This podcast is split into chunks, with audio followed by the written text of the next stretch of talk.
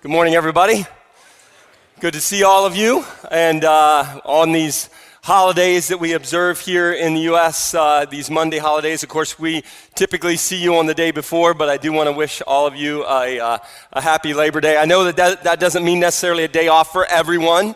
I get it. I have a wife who's, who's an RN, so healthcare, retail, you know, media, public service, maybe even other, other kind of, kinds of people. So not everybody has uh, tomorrow off, but many of you do, and so hopefully you can enjoy that. Actually, Amy and I are going to, after the service today, we're kind of headed to the west side of the state, meet our son and his fiance over there. So, uh, you know, hopefully the weather will clear up and we can enjoy some time on Lake Michigan at the dunes on uh, tomorrow. So we'll be thinking of you, and you can think of us, and we can uh, just, uh, again, hopefully have a little bit of time off and, and enjoy some time with family or friends.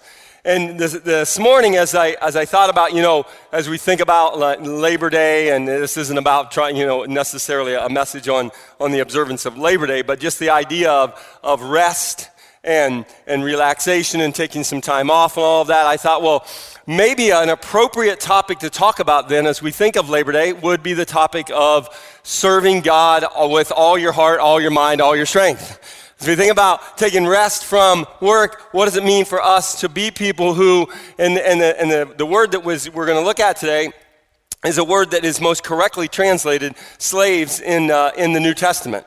And it's the word doulos. Many of you are familiar with that word, doulos. It means servant, it means bond slave. And it's an interesting thing, the New Testament. And some of, there's, we don't have the time to discuss this and give a full treatment of it, but some people have said, why, why wasn't Jesus or why wasn't Paul or why wasn't the New Testament in general more uh, direct about eradicating slavery? And I, and I, think that's a, that's a good question to ask, and, and, and I think it's a good discussion to have.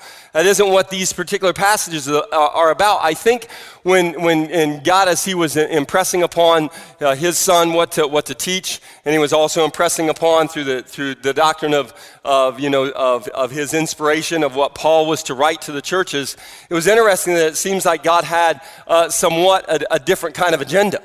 That does not mean in any way that, that I, I think that God in any way would want people to, to live in, the, in this kind of uh, forced uh, servitude. And it was, it, was an, it was an institution that was very, extremely prominent in the Roman Empire at the time when Paul was living, when Jesus was living. Uh, it's been suggested that at the, t- at the outset of the first century, there were as many as 12 million slaves in the Roman Empire alone. By the way, that's one out of every five people. 20% of the population, it's been estimated, at the outset of the first century were slaves. They came from all different ethnicities, uh, all different ages, all different genders. And so it seems from what we, again, what we read in the, New Te- in the New Testament, that it was such a pervasive institution. And I think we could probably, uh, I would hope that we could all agree that in, in, in a very real sense, it's an evil institution. To, uh, the, again, forced servitude, uh, if, that someone would, would have to observe that.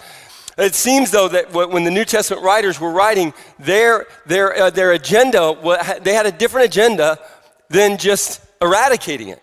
Because maybe understanding that this institution was going to continue, at least in that particular context, for a particular time, Paul is going to write to people who are slaves and to those who are masters and, and, and tell them how should they, they should function as servants of Christ within it.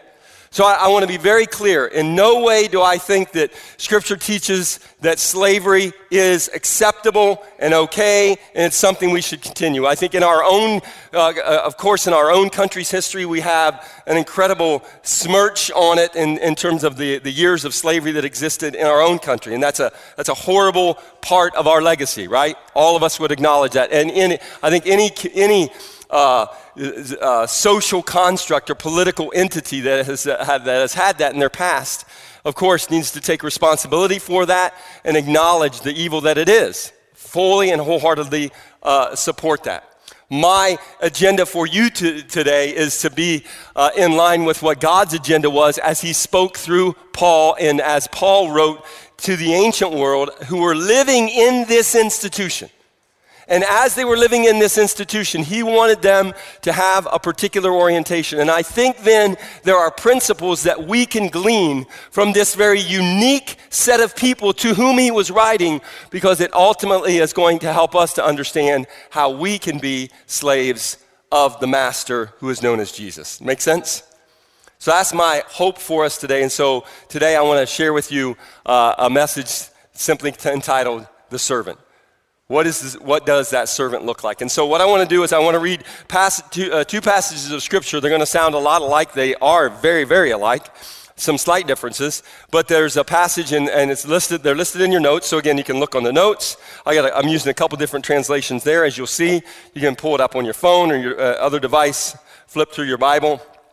I'm going to start in Colossians 3, and then I'm going to read in Ephesians 6. So follow along with me as I do just that. Okay. Paul, writing to the church at Colossae, first says this Excuse me. Slaves, obey your masters in all things. Do not obey just when they are watching you to gain their favor, but serve them honestly because you respect the Lord. In all the work you are doing, work the best you can. Work as if you were doing it for the Lord, not for people. Remember that you will receive your reward from the Lord, which he promised to his people. You are serving the Lord Jesus Christ, the Lord Christ. But remember that anyone who does wrong will be punished for that wrong, and the Lord treats everyone the same. Jumping to Ephesians 6, picking up in verse 5. Slaves, obey your earthly masters with respect and fear, and with sincerity of heart, just as you would obey Christ. Obey them not only to win their favor when their eye is on you, but as slaves of Christ, doing the will of God from your heart.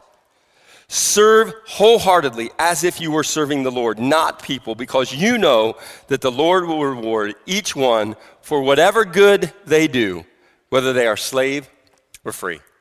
Let's pray. Father God, we thank you for this day. We thank you for the opportunity to gather in this place in your name, in the presence of your Holy Spirit. We thank you for the gift of your word, which is truth.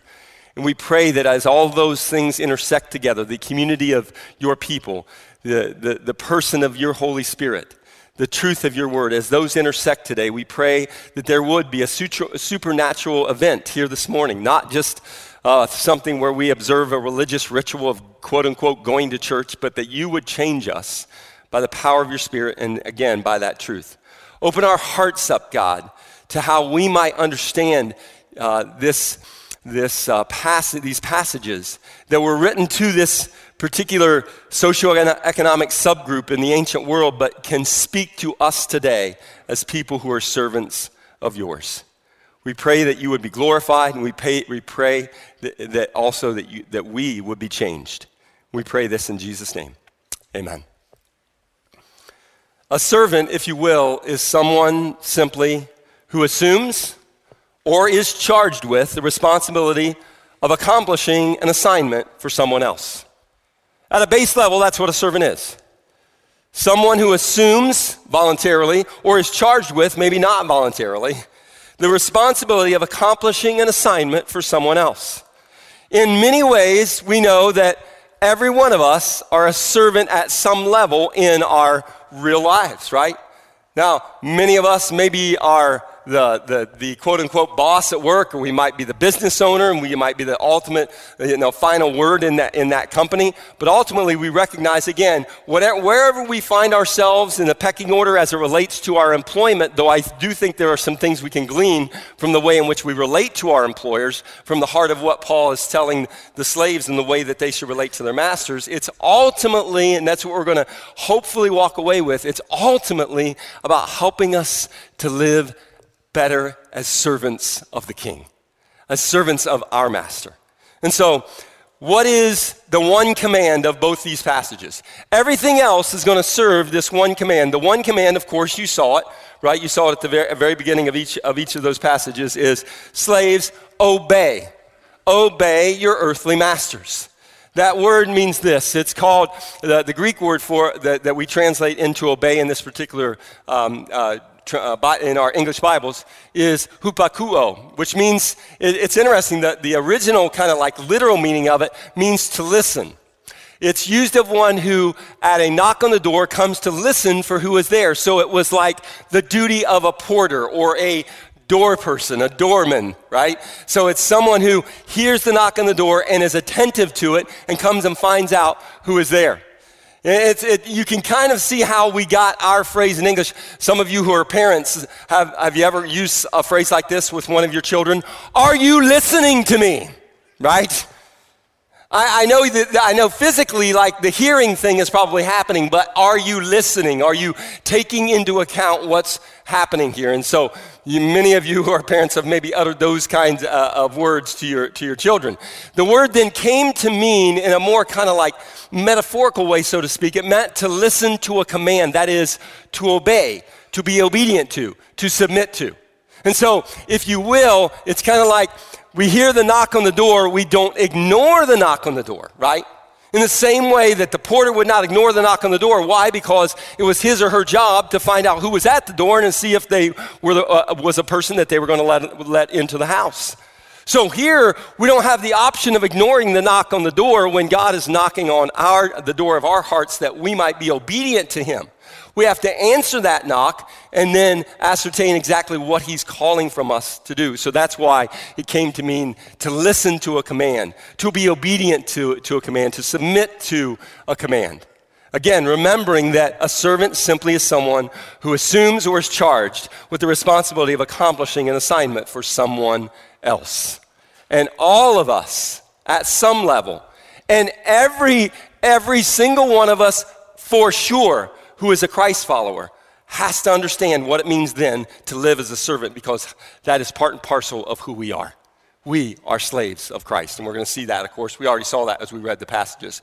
So, what I want to do with you then now is if this, if this is the command, the singular command, then what is the way of obedience? You can see there's five or six tick points there on your notes, and you're welcome to take, uh, take notes as we move down through. As I often say during messages, I in no way want to suggest that as we move through the way of obedience, that this list that's coming out of these two passages is exhaustive. It's not everything there is about obedience, but I think there's enough there for us to be challenged about how we live in obedience. Again, and, and, I, and I want you to think about this as we're, as we're moving through this message, I want you to think about the different applications that exist.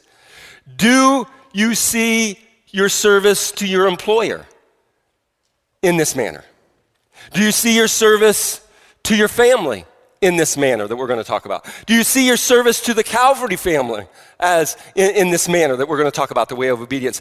Do you see your entire life as a life of service that is, again, going to be lived in the manner that we're talking about in the way of obedience. And so, whether or not you're thinking about that as it relates to being a parent, being a child, being an employer, being an employee, being someone who volunteers here at the church and leadership or as a teacher or someone who serves in the nursery, whatever the case might be, whatever the application might be, there's multiple ways that you can take this, I believe, and apply it to your life as you're living as a follower of Jesus. So, what is the way of obedience? First thing is we obey in all ways. What did Paul say to the Colossians? Slaves, obey your masters in all things. Now, think of the original context, guys. Slaves did not have an easy life.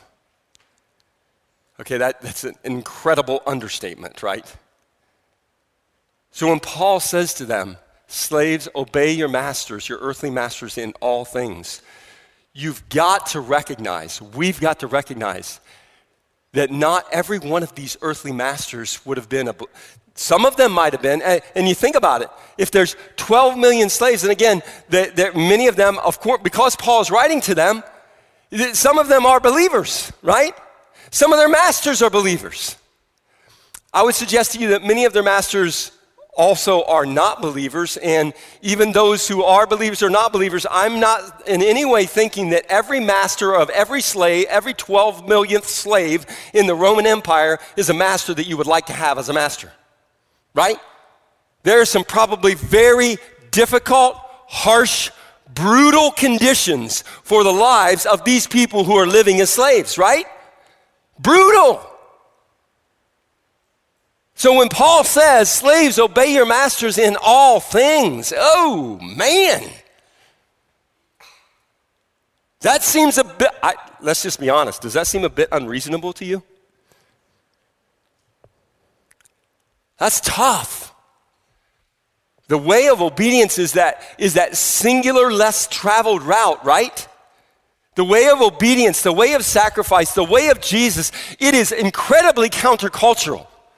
It always has been. It stands as countercultural today. I would, suggest to you that though we have a lot more, and, and I recognize in the, in the, in the uh, certain poli- uh, political and social strata that exists now in our, in our day, in our country, and in our world. I, I understand that. But let, that, that there are some issues with, with saying, I'm a Christian, or I'm a Jesus follower, or I believe in God, or I believe in Jesus. I understand there's some, it's a little bit of a different reality for us today than it was maybe 20 years ago. I get that. But let's face it, it's still, it's not too difficult to be a believer, right, in, in, in many ways in our society in the kind of believership that we oftentimes associate with people who are just like, I go to church. Oh, you go to church, that's great. When you think about the calling on our lives, when you think about things that we kind of read by where Paul says, I die daily, where Paul says, I no longer live my life, but Christ, the life I live is now the life that Christ lives through me. I've been crucified with Christ Jesus. When you think about those harsh kind of words, they kind of ring true to this same kind of mentality when Paul says to those ancient slaves, Slaves, obey your masters in all things. I, I think that even uh, if Paul was here today and we could interview him, I think, of course, he would say, if that master is asking you to do something that would violate a direct command from the Lord, right? Then I, I think even Paul himself would say that's where kind of the line is drawn. And I recognize that as well. And I think that even happens sometimes in employment, right? How many of you have been, ever been in an employment situation and your boss, maybe your supervisor, your manager, was asking you to do something that was a violation of something you knew, maybe a violation of your integrity, a violation of honesty, something where in good conscience you couldn't do it? I'm not suggesting you would, that this command would supersede that. I, I know in no way. All I am suggesting is that that meant for those slaves in the ancient world that there were going to be things that they had to do that were going to be poopy.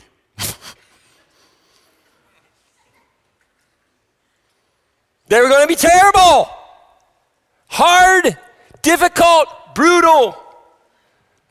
Obey your masters in all ways, in all things. Secondly, Paul says, and by the way, as you're doing this, obedience isn't enough. You got to do it with the right attitude. What? Obey with respect and fear. This is a phrase that Paul uses multiple times in the New Testament. It is given to indicate the heavy responsibility and the seriousness with which you should see your service to your master in the ancient world. The word fear actually, it's, it's a word that actually is an emotional word. It means, have you, have you ever been so afraid that you were trembling? Have you ever uh, uh, also seen someone who was just trembling with fear or trembling with, with sadness? They were just overwhelmed emotionally. That's what the word is. It, it's a very emotional word. It, it is to indicate the, the, that this person who is living as a slave understands the seriousness, again, with which they do their work, and that there is a heavy responsibility for, uh, for them to assume, for them to recognize. Again, Paul uses the same phrase several times in the New Testament to relate and to how we should serve Jesus, that we should serve him with fear and trembling as well. We could, should serve him with reverence and awe. That's the, and, and depending on the English translation that you might be looking at, there's different ways in which that phrase comes out. But the idea is that when we are going about it, we are going about it with the proper attitude. We recognize the calling on our life as servants, and we're going about things in the proper attitude. So, in all things, with the proper attitude, and at all times. You know how it is, right? You know how it is when the supervisor shows up in the office, at the plant. You know what? You know what happens. Everybody snaps into shape, right? They check their hair, they make sure they look busy, right? They just got to do something because they, they, they, because why? Because the eye is on them. Well, that doesn't didn't just exist here in our contemporary society, in the ancient world too. Paul says, Obey them not only to win their favor when their eye is on you. He says it as well. This is one of the things that he repeats almost directly. If you look at Colossians 3:20, excuse me, 3:22, the second sentence, do not just obey, do not obey just when they are watching you to gain their favor. Right? It's kind of like Again, parents, all of us have walked into the room and then something happens, some scrambling activity happens. And then the kids all look like they're just models of perfection. And what do we say? What's going on? What happened? Who did what? Who punched, grabbed, kicked, bit? What happened? Where's the food? Where to get stuffed? Where's my phone? Now, to, right? Parents today have to ask that, those kind of questions. Where's my phone? Give it up. All that kind of, all that kind of stuff. Because again, it's a, it's a very inf- juvenile thing, right? I'm going to obey when they're watching, and then when they're not watching, what? Again, how many people? 275, 94, 696. And then we see the cop. Right? Hit the brake. 85 is cool when no one's watching, right?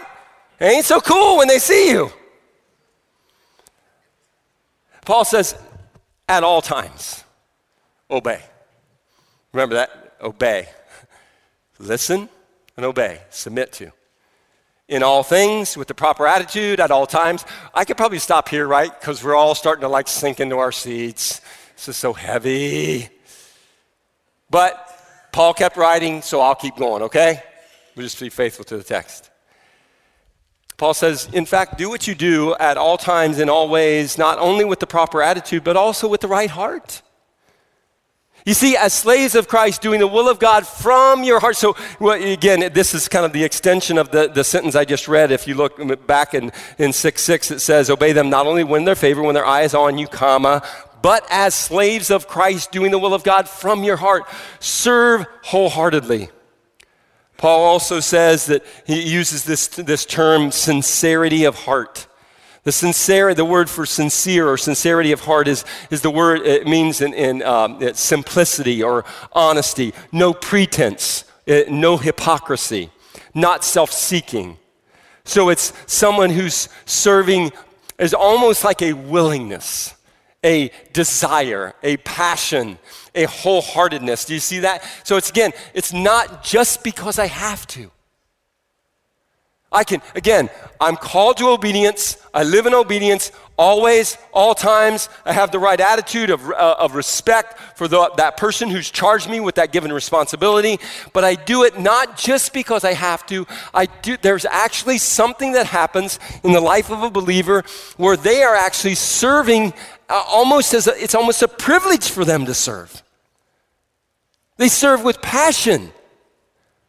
One of the things I've always appreciated about my wife, I, I don't use my, uh, my, my family oftentimes. Sometimes people ask me, you know, talk about your family all that much. And sometimes I don't, I don't want to be one of those, sometimes I get a little bit irritated by some of those teachers where they're always talking about how their family is good at this and they're bad at that. And they always use their family as these examples. And so I, I sometimes, I personally kind of err on the other side of that. Not that I want to keep my family away, that you don't know anything about them, but I kind of choose those examples kind of like strategically and and, and more, less often, I guess, because I, I recognize that, um, that there, there is importance in understanding that, but I just want to have limits with that. But one of the things I've always really loved about, um, about my wife is the way in which she sees responsibility. And she sees responsibility. She definitely is, is the kind of person, whether she's working at, in, in the unit, at, at, at, where she's a nurse, or in the home where she's a, a wife and a mother, whatever it might be, she's, I've, she's always struck me as somebody who just lives out this kind of servanthood uh, that she recognizes it's not just sometimes, but it's all the time. She has a very high sense of responsibility and does things with the right attitude, but she also has a very high sense of passion. And, and, and if you, some of you know Amy and some of you don't, but, but when, when she serves, it's, it's not just something where she's doing it half heartedly, but she is a person I always would think of as an example of someone who serves, and as they serve, they serve wholeheartedly. And so her employer, her kids, her husband, her family, her friends, they get all of her. And I think there's a really admirable, that's an admirable character trait. When your employer, when your family, again, when your church, when they get all of you, when you're serving with passion, when you're serving wholeheartedly, I think it's a wonderful way to represent what Jesus has done for us, right? So we do it at all times. We do it with a proper attitude. We do it in all ways. We do it with the right heart. We also are committed to excellence. For those of you who are NFL fans, I know you're just so excited. It starts up this Thursday and then next Sunday and the whole rhythm of, of the year throughout uh, all the way until February. Some of you know that as the phrase that's the uh, mantra of the Oakland, soon to be Vegas Raiders, right? A commitment to excellence. What existed before then? Al Davis didn't come up with it, right? Paul says, in all the work you are doing, he just makes it very simple work the best you can. Whatever you do, just do your best. Now, your best doesn't it doesn't have to be their best, doesn't have to be your coworker's best, doesn't have to be your friend's best. Just do your best. It's real simple, it's just straightforward. And you know when you're giving your best, right, to your family? You know when you're giving your best to your small group, to your friends, to your neighbors, to your church, to your employer, and you know when you're not. You know when you're doing things halfway. You know when you're cutting corners. You know it.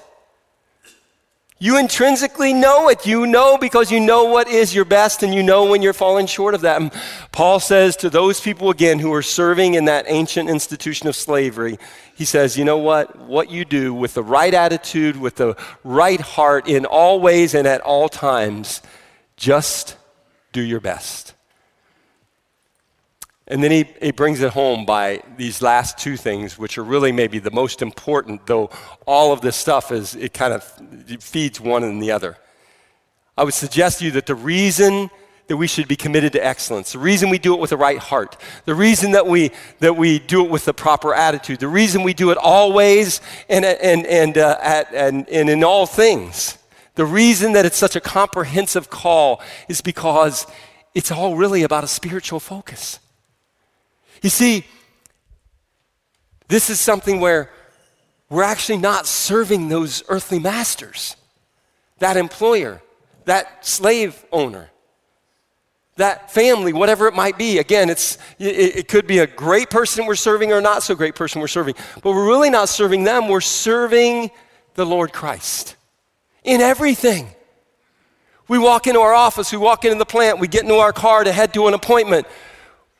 We walk into our household, everything we do, every act that we do, every act of service that we do is a service to the Lord. Look at how many times that Paul says this in these two passages. Look, if you will, in the notes. Going again, starting in the, in the Colossians passage. Jump down the end of verse 22. Uh, serve them honestly because you respect the Lord. Why do you serve them honestly? Because you respect the Lord, because it's a spiritual thing. Verse 23 work as if you were doing it for the Lord. Jump down into, into Ephesians, into verse 5. Just as you would obey Christ. Verse 6, as slaves of Christ, doing the will of God from your heart. And verse 7, as if you were serving the Lord. Over and over and over. You're doing all of this because everything that you're doing is a service to the Lord Christ. So when you're thinking about that, again, when you, when you head back to work, when you're thinking about serving your family, when you're involved in serving here at Calvary, when you're doing something to serve one of your neighbors, you're reaching out in love to serve people who, who maybe don't know Jesus yet. Whatever you're doing, any act of service, it's ultimately about your relationship with Jesus.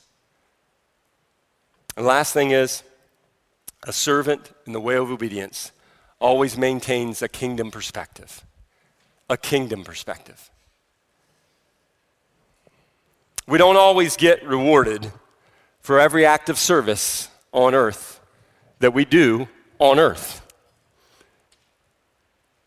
Now, I recognize that we, uh, for, for most of us we, who, who are employed, uh, we serve that company, that organization, that group, whatever it might be, and, and we work for them and we receive a paycheck. That's, how, that's kind of how it works in our society. That's kind of how the exchange happens. I work, you pay. That kind of an idea. I get that. But I think there again are lots of opportunities for us to serve where there may not be that earthly temporal pay, that ephemeral, uh, you know, uh, reward, that something that comes immediately. So as such, we need to remember that we will receive our reward from the Lord. And I think about, like as I'm scanning the room, and I think about the many ways that I see so many of you serving in such a sacrificial way. And I know that at times it's got to be wearing. I think that's why Scripture says, don't grow weary in doing good. Because doing good sometimes, living as a servant, it does wear you out. I recognize that. And I just want to encourage you, whether you're a staff member, uh, some sort of, a, again, uh, some person who's a volunteer in any capacity, whether it be leadership or, again, serving in the nursery or teaching kids or whatever you might be doing, serving in, in, in any kind of ministry capacity here, I know there are times where you could be do, doing something else that might be more enjoyable. I know there are times you'd be doing something else that you really need to get done, like in your life, like the call again from something at work or your family. And I know that many of you make multiple sacrifices on a regular basis to serve the Lord and serve the family here at Calvary. And I want to remind you that you will receive a reward from the Lord.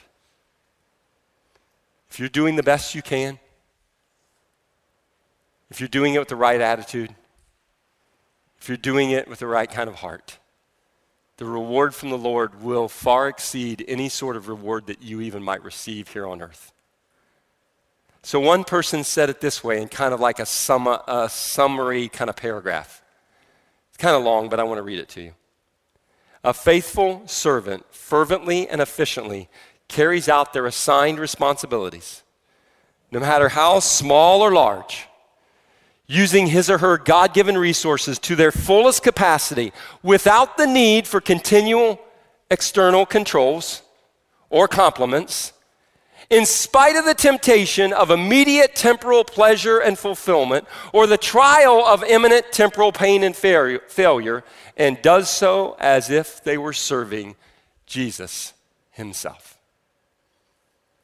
That's what a faithful servant looks like. That's the call in all of our lives. And I pray that it wouldn't be something that we see as bondage.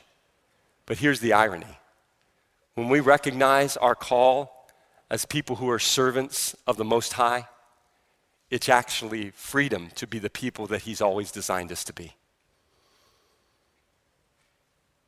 I don't think that's just pastor speak.